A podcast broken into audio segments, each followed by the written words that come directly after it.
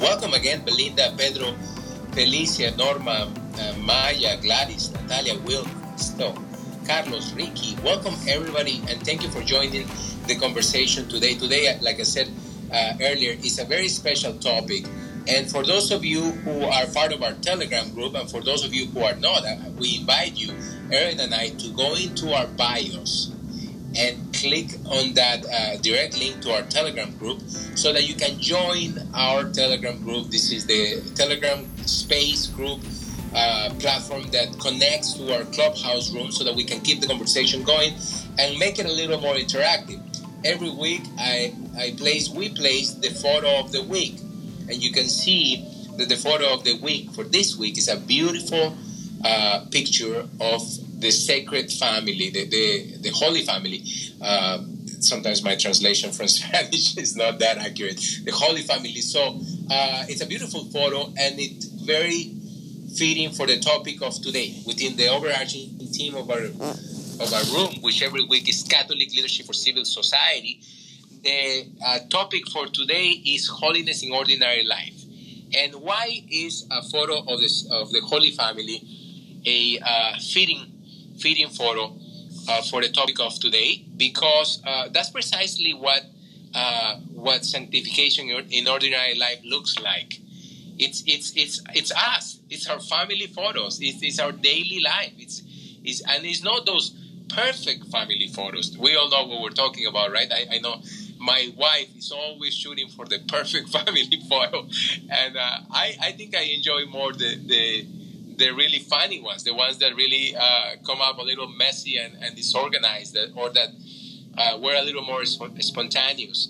So please do share some photos in our Telegram group if you're part of it. I'm already seeing some beautiful photos from our friend Christopher Gonzalez. Erin has placed a photo of her and her husband as well, and there's one by Crystal Hernandez. These beautiful photos that show us what ordinary life is like for many of us. But let's talk about the topic of today, holiness in ordinary life.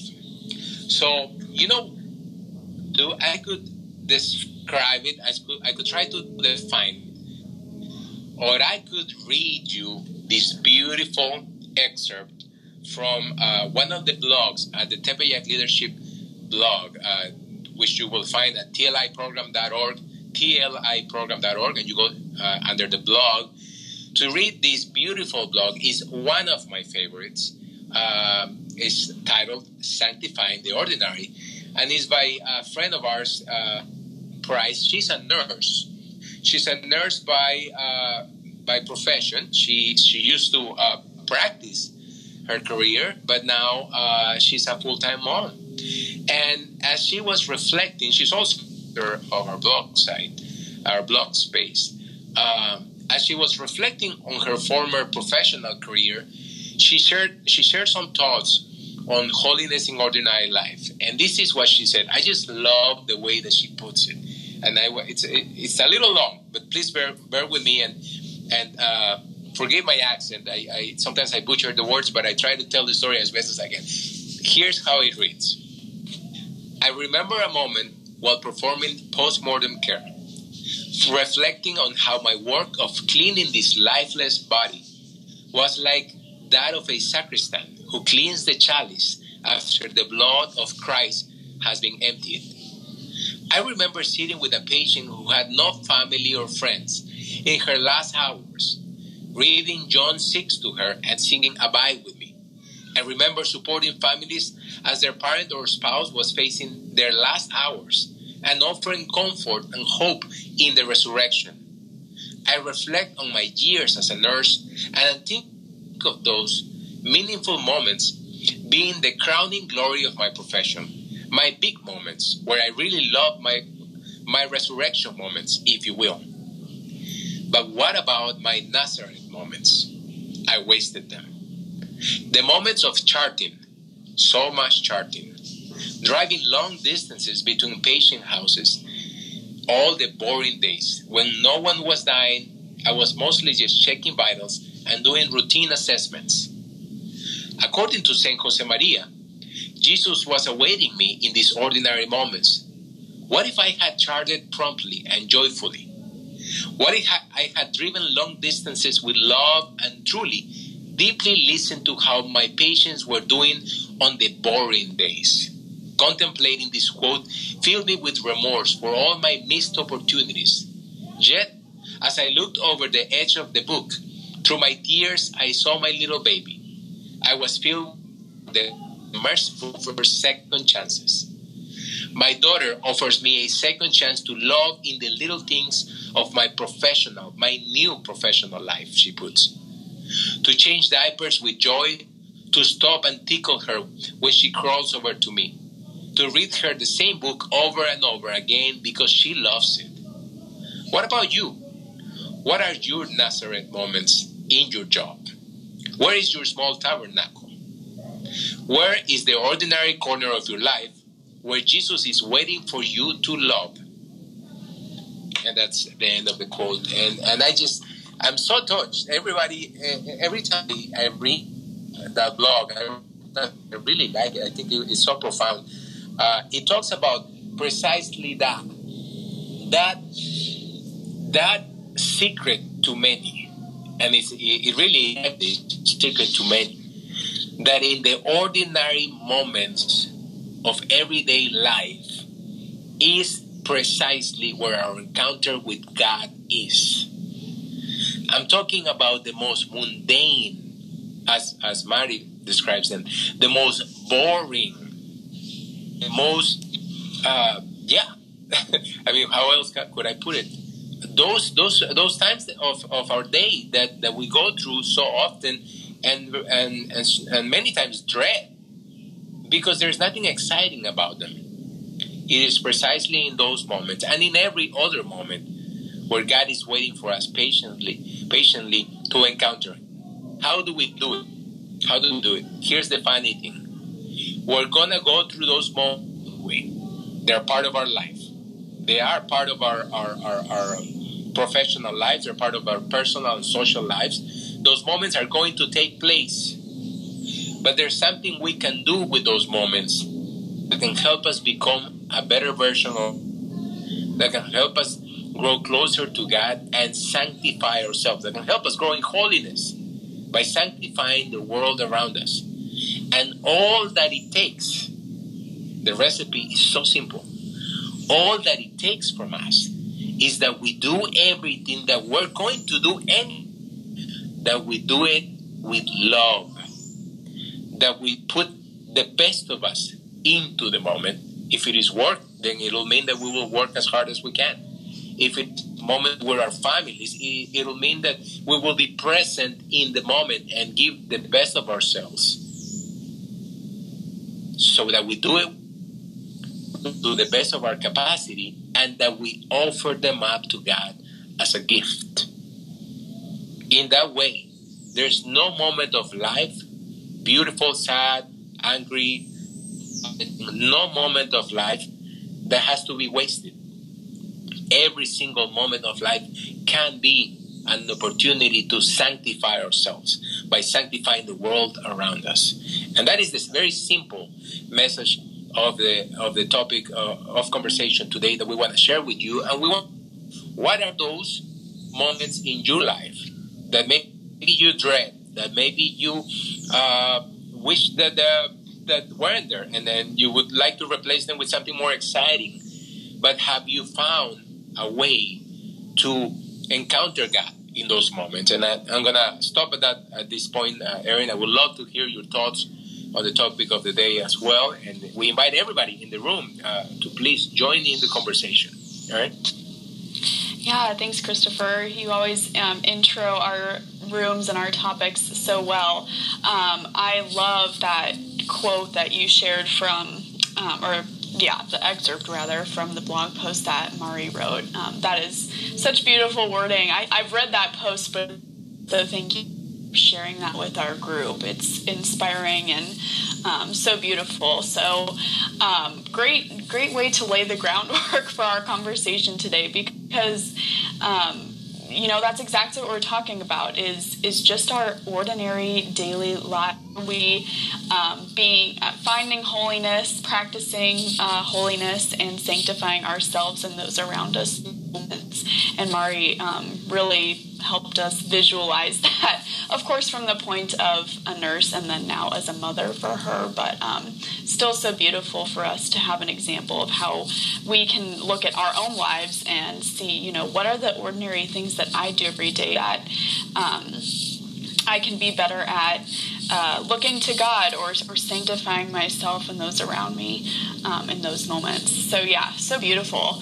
I love this topic because it's, you know, we can, everyone can relate to it. Everyone is living their own lives, and there are so many different ways within our lives to be holy. And they don't have to be huge things. That's not necessarily what we're talking about, which I think Christopher did a really good job of clarifying as well. It's in those little things. It's in the house chores. It's in the car rides to wherever we're going throughout the day. It's before meetings and phone calls and sending emails at work. It's before encountering people. It's all of these things and more.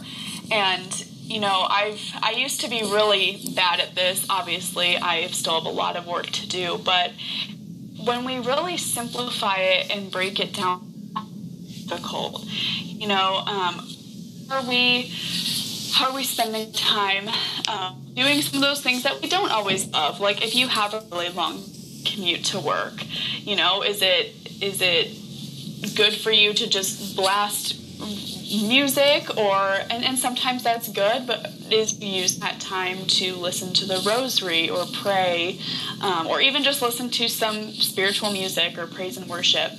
You know, just how are we sanctifying those little moments we're going to do anyways? We have to drive. We have to one place to another. How can we sanctify that time? We have to wash the dishes. We have to do laundry. How can we sanctify that time? It's just those little things. So it doesn't have to be anything big or crazy or that we have to spend extra effort or time on. It's how can we sanctify the things that we're already doing? So that's why this topic is so intriguing, and I think it's really beautiful for all of us to think about, and of course apply to our own lives. There were a couple of quotes that I found as I was prepping for this room that I want to share, in addition to the wonderful excerpts that Christopher has already shared with us. One of them is Saint Pope John Paul II, and I think it's from his papal encyclical Laborum Exercens, which is on human work. He says, "The Christian finds in human work a small part of the cross of Christ and accepts it in the spirit of redemption in which Christ accepted his cross for us." I read that and I was like astounded. I'm like, that is such a beautiful way to look at the work that we do as humans, that it's a small part of the cross. And in accepting that, we're accepting the spirit of redemption in which Christ accepted his cross for us. So I'll share that quote in the Telegram group so you can all have that and continue to reflect on it. But just wanted to share that because really, you know, that brings us to the why. You know, why are we practicing this holiness? Why are we striving to sanctify ourselves?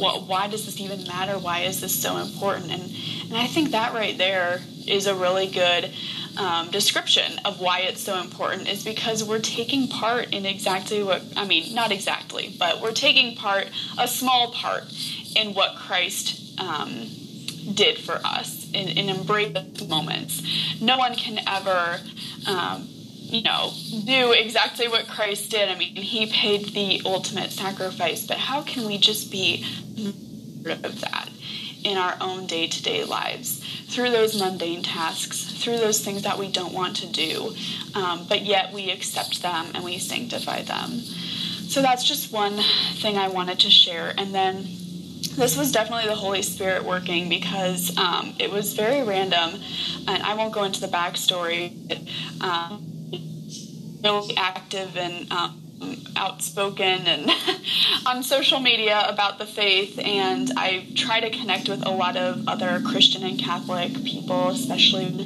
And one of the girls I recently connected with, she and I don't really talk much, but she just happened to send me some things that she had found about a bunch of Catholic apps for your phone.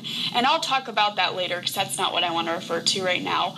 But the woman who she had shared them, whose account she had shared them from, I went to her account, which is kind of looking at some of the other things she shared because I think she's Christian. She might be Catholic. But one of the things she shared, like yesterday, was about holiness. And I screenshot it because this is so wild. Like, the Holy Spirit is definitely working somehow through this random event in my life this morning. So I just wanted to read this quote to all of you. It speaks specifically on holiness and as a disposition of the heart. It's just another perspective and another way that we can approach this, and I just thought it would be nice to bring to light. So it says, holiness does not in this or that practice. It consists in a disposition of heart, which makes us humble and little in the arms of God, well aware of our feebleness, fully confident in our Father's goodness.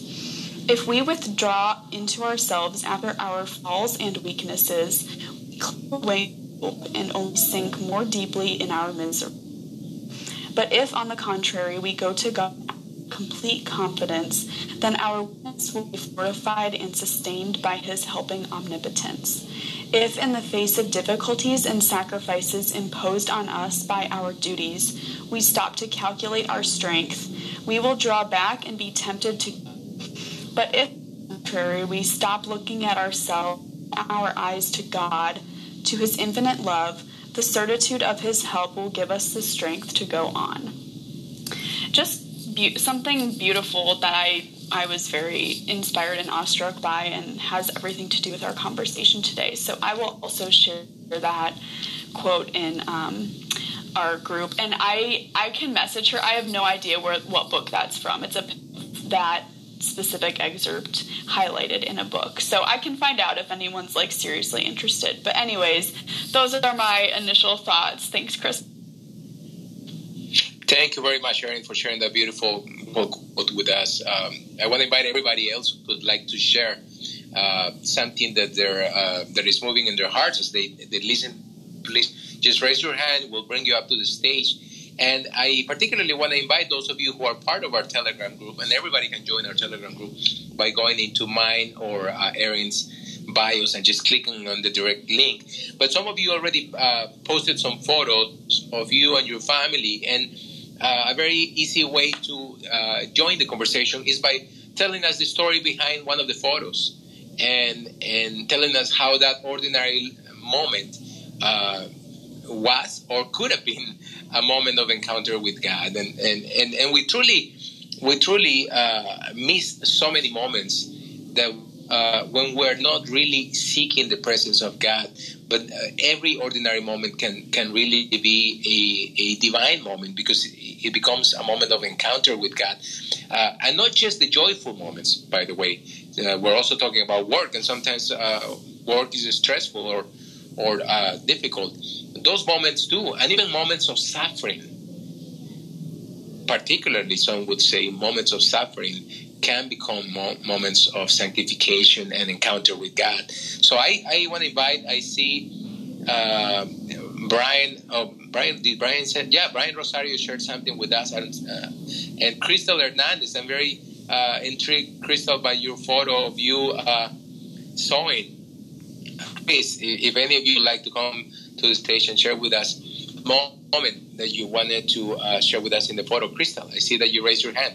Please tell us about your sewing, Crystal. Yes, hi there. That's actually a photo of my daughter, who has been exploring different hobbies, and sewing was one that she expressed an interest in, and really getting her to, explore how God has made her, the gifts He's endowed her with, has been very challenging with this daughter. She's the youngest and the last child at home. The others sort of, they were easily guided. They were willing and ready. But this daughter's temperament is very different. She is very introverted and loves the interior world of ideas and words and language and all of this. And so that picture was her attempt to try to do beading, all kinds of things. But where she settled is, and that was a joy. that was a time of hilarity. What seemed so easy to me and to others, sewing, threading the needle, and this machine has this automatic threader to it. But this daughter found it all so cumbersome and so uninteresting and laborious, and finally abandoned sewing after her grandmother had purchased this machine. Now, I sew, and I'm not that great at it, but I love it for different reasons. So she settled into the world of storytelling and writing, and now she's shining in that. But this was a moment, and I just love this topic. Thank you so much, Erin and Christopher. This topic about the disposition of the heart as authentic holiness or evidence of it, being like God in our heart, humble and little. And when I think of humbleness or humility and littleness, I really think of me in all of what I am as a human being. Vulnerably so, and unapologetically so. And that's what I saw in my daughter. That's why I posted that picture. And that's what I wanted to share. You know, that is very encouraging. And there's one thing more, if I may. Can I take a minute more? Absolutely. Please, Kristen. Okay, thank you. Now, that was, you know, just in the encounter with my daughter in the parent-child relationship. But within myself, I find the most mundane and the most, even though it's mundane, it is also very necessary, and it contributes to the health and well-being of the family. And it's the simple things of cleaning, scrubbing, doing laundry, cooking, cleaning meat, and carving up vegetables, washing the dirt off of it, all of this stuff that takes me down into what I consider just the very depths of my own humanity. When I'm scrubbing, I take an old toothbrush and get right into the crevices. I don't want to use the highfalutin helps that we have, you know, the vacuum or all these things. I really want, I just find I encounter Christ in that there's nothing pretentious about having to clean a toilet. It is filthy. It is a dirty job. And or to deal with dust and pests in my garage and in the earth. These things really, for lack of a better way to say it, they connect me profoundly to my own humanity as a creature. And then in that, I encounter Christ, who in his sacred humanity, there's almost like a meeting of the two. And I'm going to stop there, but those mundane things that most people really, I don't. And it might be scandalous to those who know me outside of my home. They don't, this life I live in my home. Those who know me professionally, you wouldn't think such a thing. I would do such a thing. What do you do professionally, Christopher? I'm a marriage and family therapist and an inner life coach, and I build organizations and all this stuff. I've done executive life, and I've been at the very top of that world. But the world that moves me the most towards Christ is the world face to face with my own humanity and that of others, mainly the members of my household. And I love it. Thank you so much for sharing that. Thank you so much for sharing that with us, Crystal.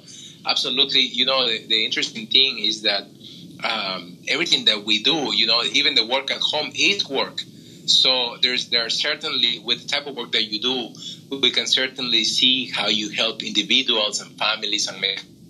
And there's clear, maybe there's a more clearer way to see how those can be opportunities to sanctify yourself and sanctify the world around you. But it really is in the most mundane activities of life.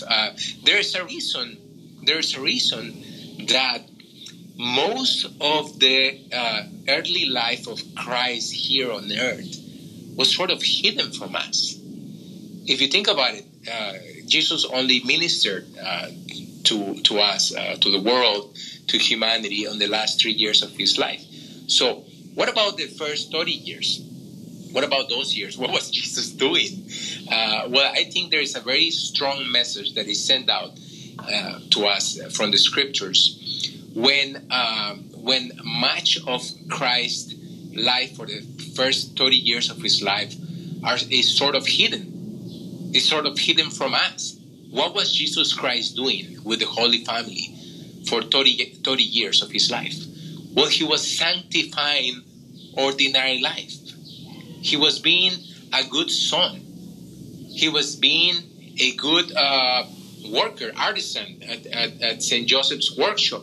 And he, at some point, he was learning a trade. And at another point, he was probably taking care of clients in a very good way.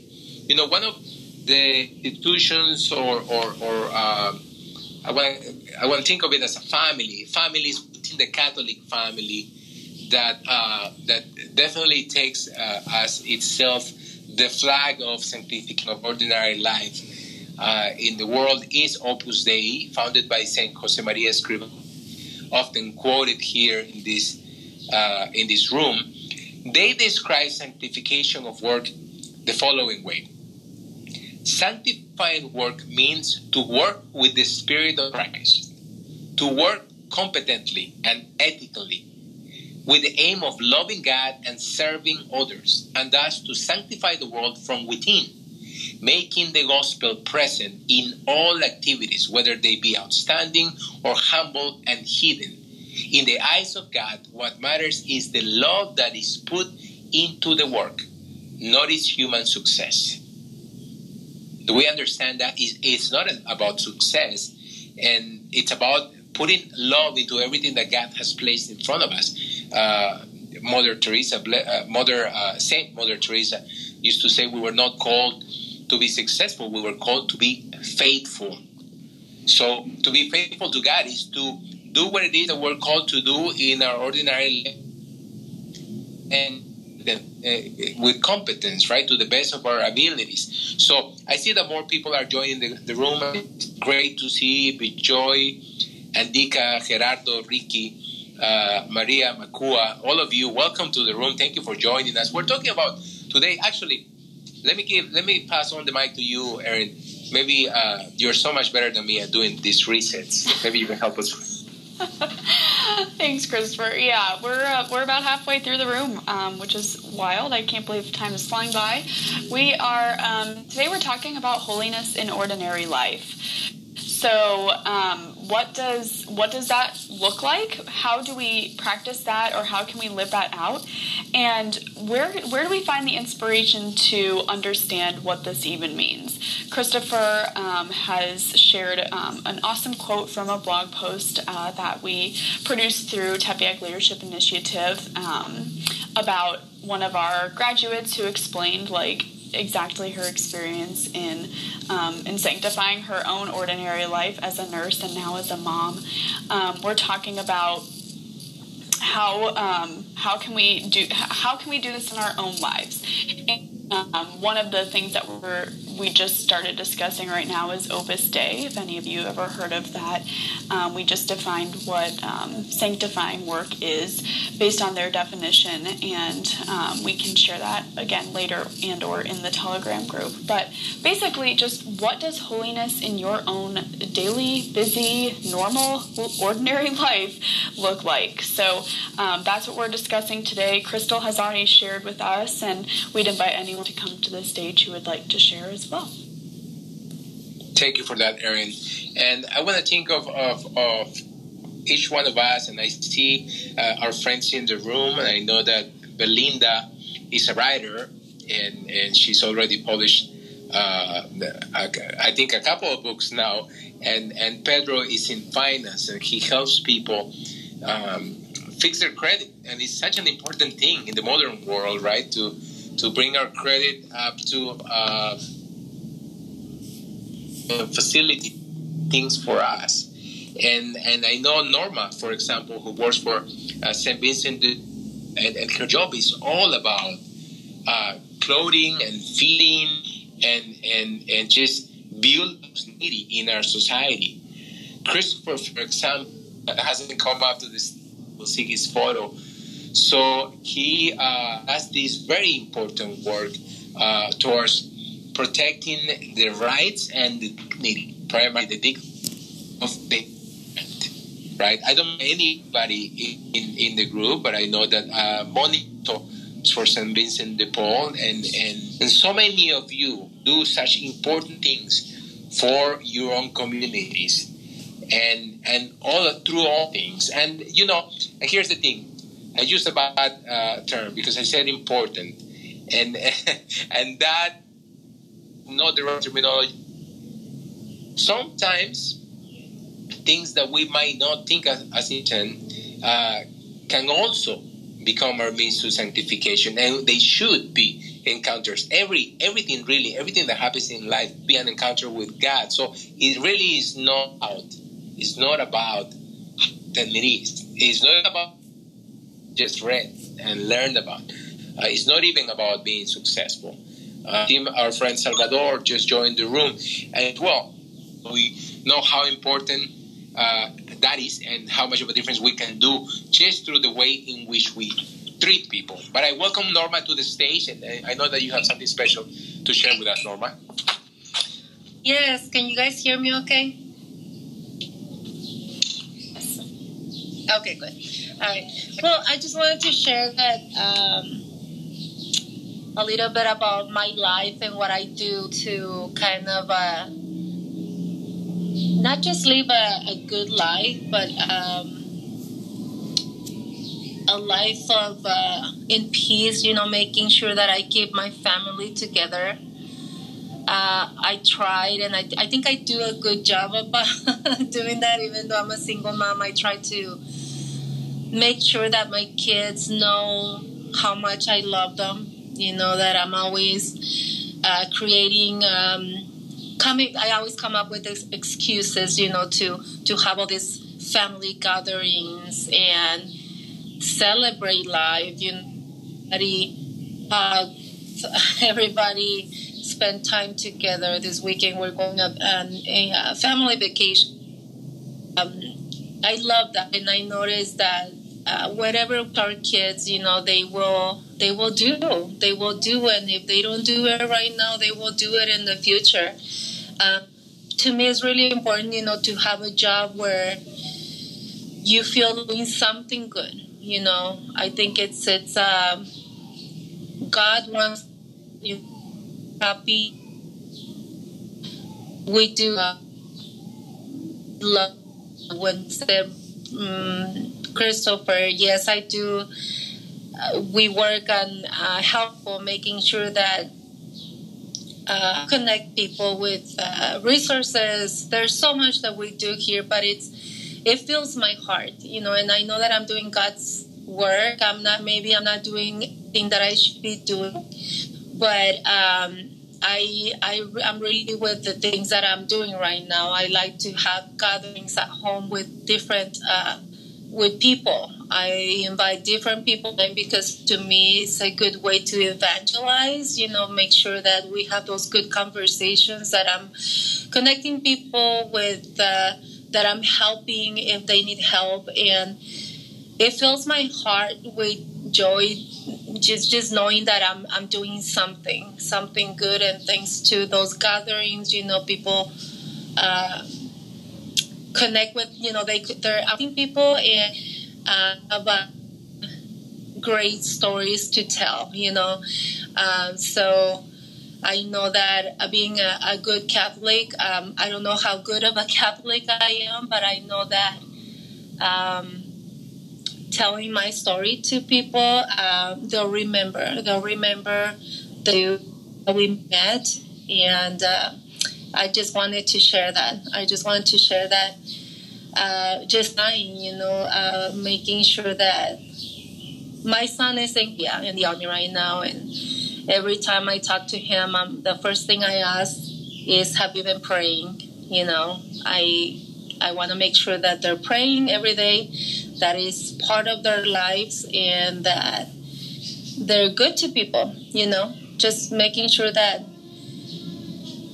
I'm teaching them good values. And and having, you know, surround yourself with good people. Like Christopher is a really good friend of mine. Erin, you know, we work together. And just make sure that you have people that will bring positive. That's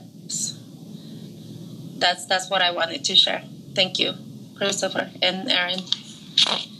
Thank you so much, Norma. You're such a good. I really admire you, Norma. You're an amazing mom. Everybody here in the room knew you. Certainly agree with me, and those who do know that it's true. And thank you for sharing that with us. Also, Ricky, you're in the stage. Please share with us. Hey, everybody. Hey, Christopher and Crystal, Norma. One thing that I keep in mind when it comes to sanctification in ordinary life is fasting. It's something we definitely think about during Lent. But throughout the rest of the year, it's something that we can do that can help us sanctify ourselves in an ordinary life. And if you think about it, first thing that Jesus did when he began at the age of 30. Absolutely. I didn't realize you had to. Yes, that's how Jesus started, right?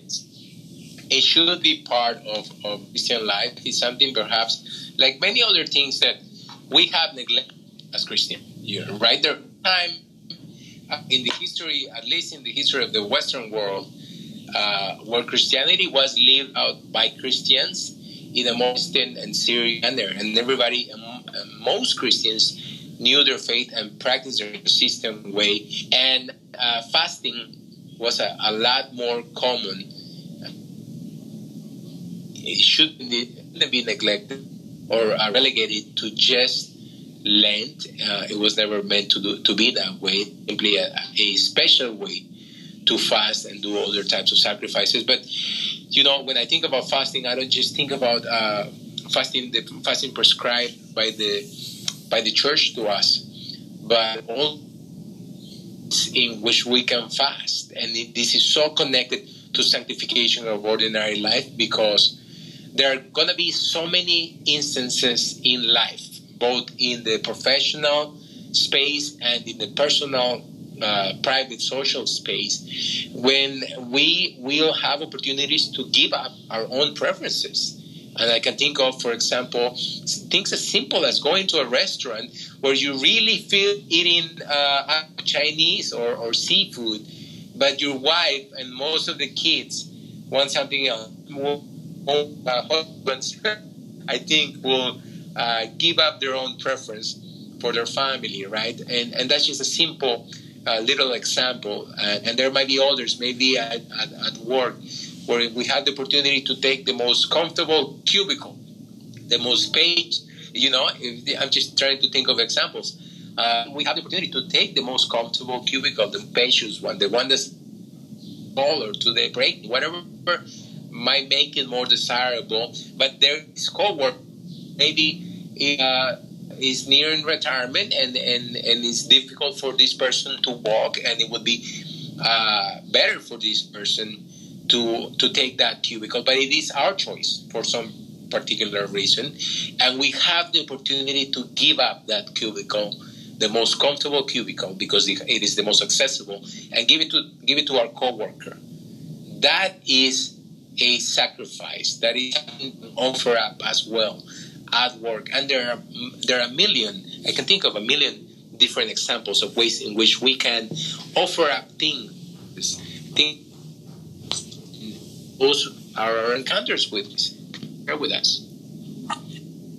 In my the hallway with 3 or 4 priests whose offices are on the same hall as me, maybe it makes it seem as though holiness is in order just by the presence of being there at work.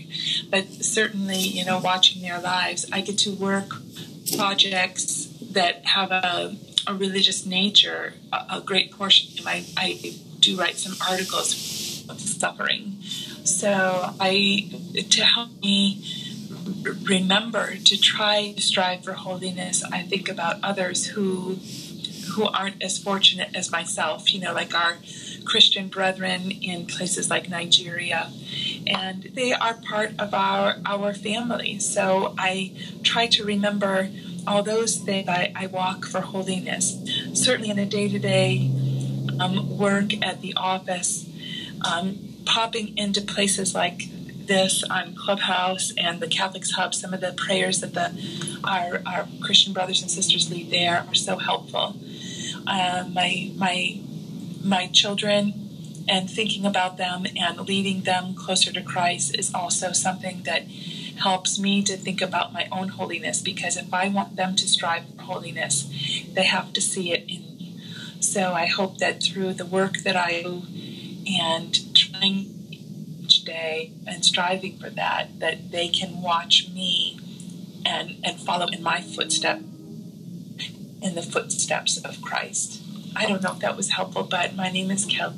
Build the mic.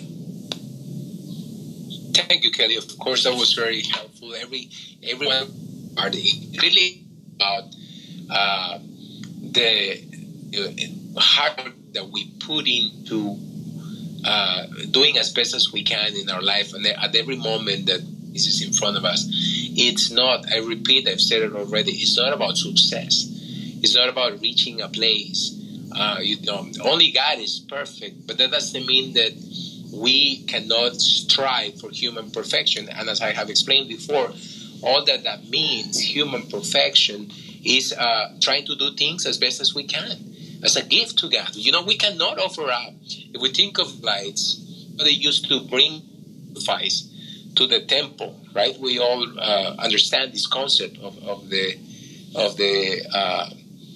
people of Israel bringing sacrifice individually, each person, at different moments in the year, bringing a sacrifice to God, to them. Okay, so if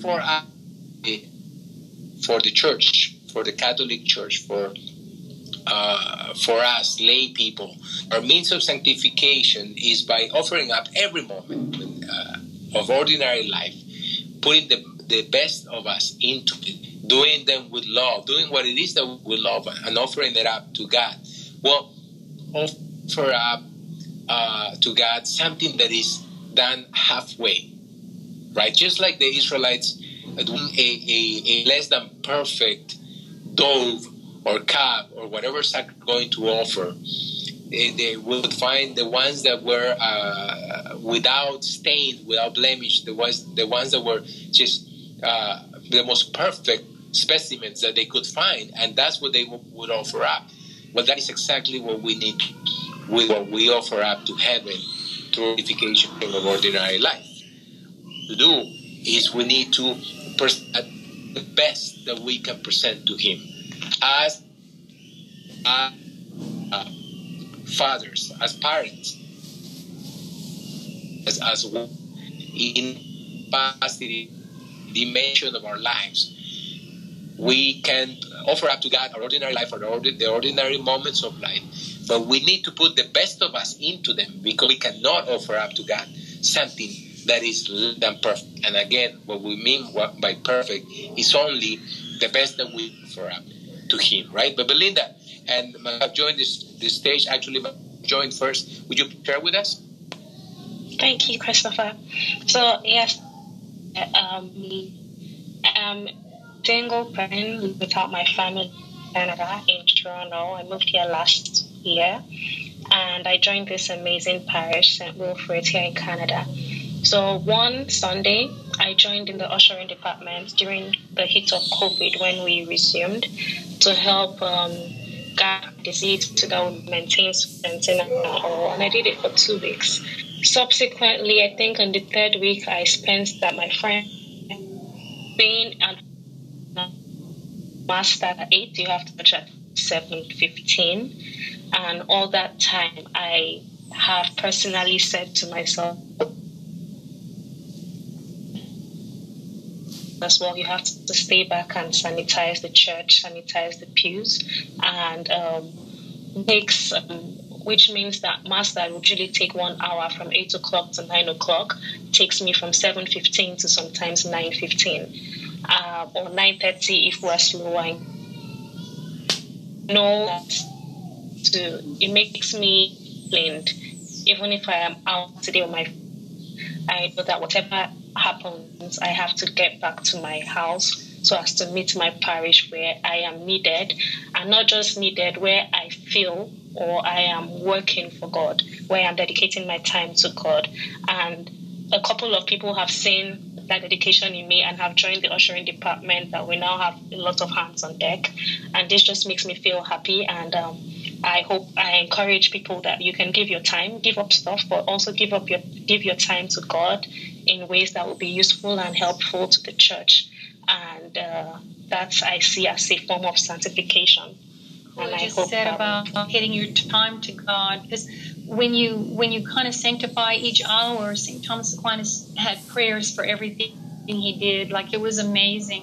If he was ready to start working, he had a prayer before work. He was ready to start studying, he had a prayer before study. Like, if you look it up, there's prayers by St. Thomas Aquinas for just about everything you can do. And if you didn't have time to do a whole prayer, just to say, God, I give you this meeting with the Catholic leaders that I'm going to be in this morning. Help us all to do well, and I sanctify this next hour, call upon the Holy Spirit, whatever. Saint Cecilia, I think, did every hour she would talk to her guardian angel and ask her to help her through the next hour. But that practice of the presence of God, where you just know that He is with you, and whether you're washing dishes, you're putting on a load of clothes, you're going to work, you're helping a child get into the bathtub, whatever you're doing, you're doing that for God. That time is, like she said, Makua said, that time is dedicated to God, and each activity is dedicated to God. It's all part of the worship of God by keeping Him and keeping Him in our heart and keeping us in His presence. St. Therese had this picture that the face of Jesus was above her, looking at her at all times. And so she was really literally walking before the face of God. So if we think about our life like that, then it's easier for me particularly to find that, He's always with me, and I'm always doing what He wants me to do. And as long as I keep doing that next right thing and dedicating it to Him, I'm sanctifying all those little moments in my life. So thank you so much, Belinda, and I wish we had more time. You have given us such wonderful references. I hope that you will follow up with them and maybe share some links to those prayers or different things that you referenced to in our Telegram group.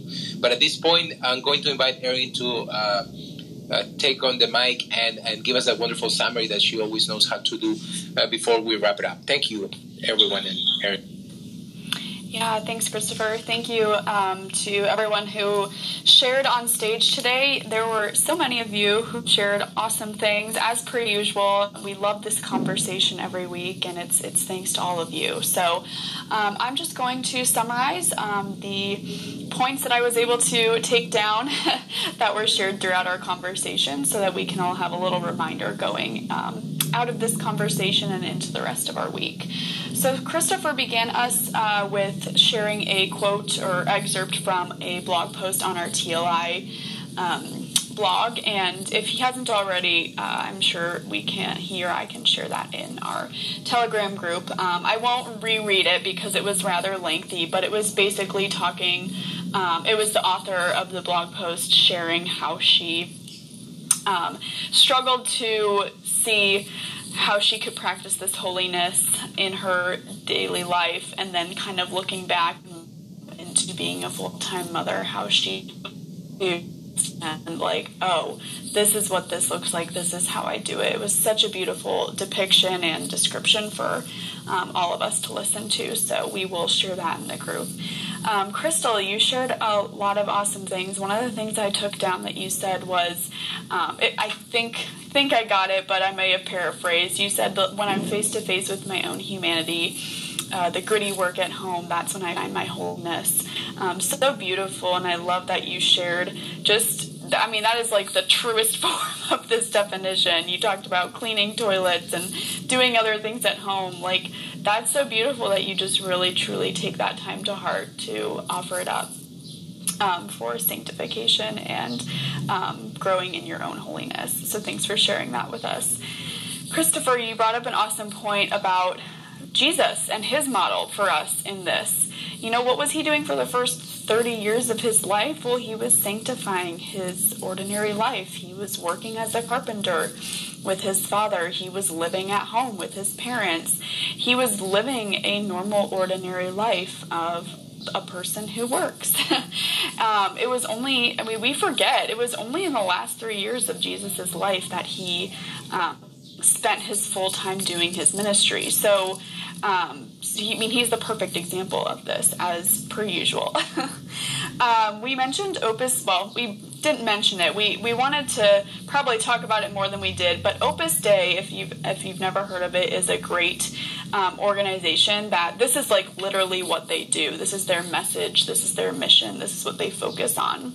And I think Christopher shared their link in our Telegram group already, so I would encourage all of you to look at it. But he read their definition of sanctifying work, so we'll make sure that you all get that specific one as well. But so beautiful, and just clearly defines exactly what we're talking about when we're talking about this holy and ordinary life.